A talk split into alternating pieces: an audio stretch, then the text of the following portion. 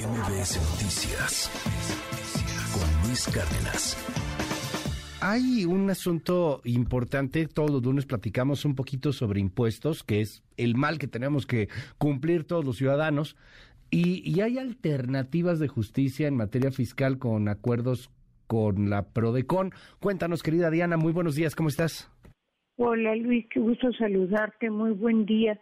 Pues es una información muy importante para todos los que pagamos impuestos en este país, porque muchas gentes y empresas creen que presentan su declaración anual, mensual, pagan sus impuestos y ya con eso pueden estar tranquilos y se olvidan de que el fisco, el SAT, tiene cinco años por regla general pero a veces pueden llegar hasta 10 años, pues para practicar una auditoría, lo que se conoce en México como una visita domiciliaria o una revisión a través de petición de información y documentos, que es conocida como revisión de escritorio, o bien incluso una revisión electrónica a través de una de la plataforma del SAT. Sin embargo, ya se tienen ocho años en que a través de Prodecon y por una reforma que se hizo en el sexenio pasado, se introdujo este medio alternativo de solución de conflictos. Como platicábamos la semana pasada en materia laboral, tenemos ahora los centros de conciliación que permiten resolver conflictos sin necesidad de llegar a los juicios que luego son largos, costosos, complejos y requieren un abogado. En cambio, estos medios de justicia alternativa, como el medio fiscal, que permite que cuando un contribuyente está ya con una auditoría que le puede durar hasta 12, 18 o en casos excepcionales 24 meses, puede ir a Prodecon y decir, bueno, me están haciendo una auditoría, pero no estoy de acuerdo con lo que me están eh, calificando, determinando en esa auditoría.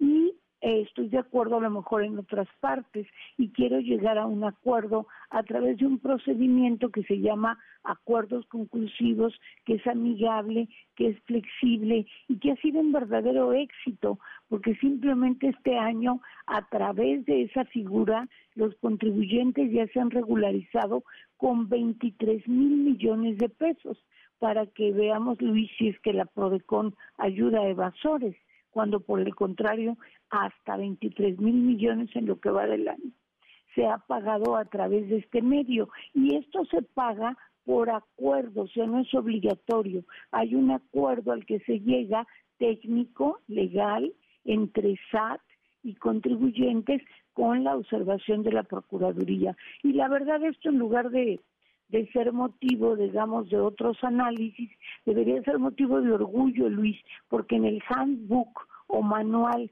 que publicó la ONU a nivel internacional el año pasado, reconoció que una de las mejores prácticas para solucionar conflictos en materia fiscal sin llegar a judicializarlos son precisamente los acuerdos conclusivos. Y ahí puede decir, tanto si eres el más eh, pequeño contribuyente, una microempresa, una persona física con una actividad de asalariado, hasta si eres una gran empresa o incluso una multinacional que opera en México. Por eso hoy el llamado es a cuando tengas una auditoría que es un momento de mucha vulnerabilidad para el contribuyente, pues poder acercarte legalmente a través de este medio que sigue operando con éxito en este en esta administración. Ahí está la Prodecon, es una de las instituciones a las cuales yo creo que uno tiene que acercarse. Lo que mencionas, querida Diana, me parece fundamental porque de pronto pensamos que necesariamente vas a tener que tener un abogado, te vas a tener una bronca enorme y no todo mundo está eh, con las con, con, la posibilidad de contratar uno, ni tampoco el, el problema que hay es, es de ese tamaño. Me refiero a que no son miles y miles de millones que se van a tener que discutir o algo por el estilo.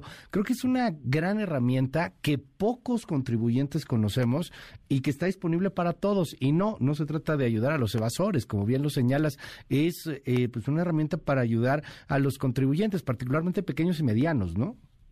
Sí, no. es para desde el más pequeño hasta el más grande y por eso Prodecon Sí, pero o sea, lo que voy Diana es que, o sea, uno grande tiene abogados, o sea, uno, o sea, el, que tiene el changarro que dices, "Oye, no voy a contratar a un abogado", ¿no? Claro.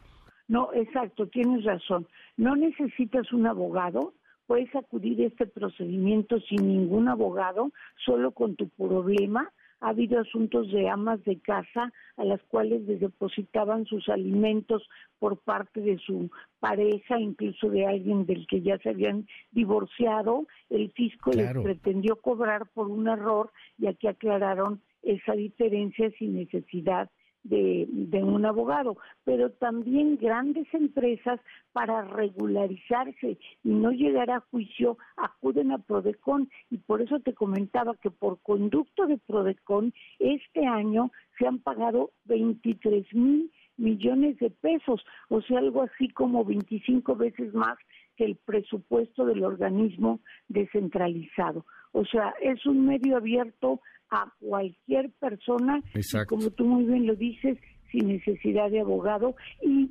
solamente si el SAT acepta el acuerdo. La Prodecon nada más es como una terapia de pareja, como un conciliador, como un eh, ente totalmente imparcial que puede abrir la puerta para que llegues al mejor acuerdo sin imponerlo a ninguna de las partes. Querida Diana, me da muchísimo gusto poderte saludar y escuchar. Y bueno, pues para las dudas ahí de los amigos que nos escuchan, los contribuyentes, en tus redes sociales. Sí, por favor, en Twitter, Diana Bernal LA1 y en LinkedIn, en Diana Bernal. Un abrazo, Luis, y muchas gracias por esta oportunidad. No, hombre, al contrario, muchísimas gracias a ti. Es Diana Bernal. MBS Noticias con Luis Cárdenas.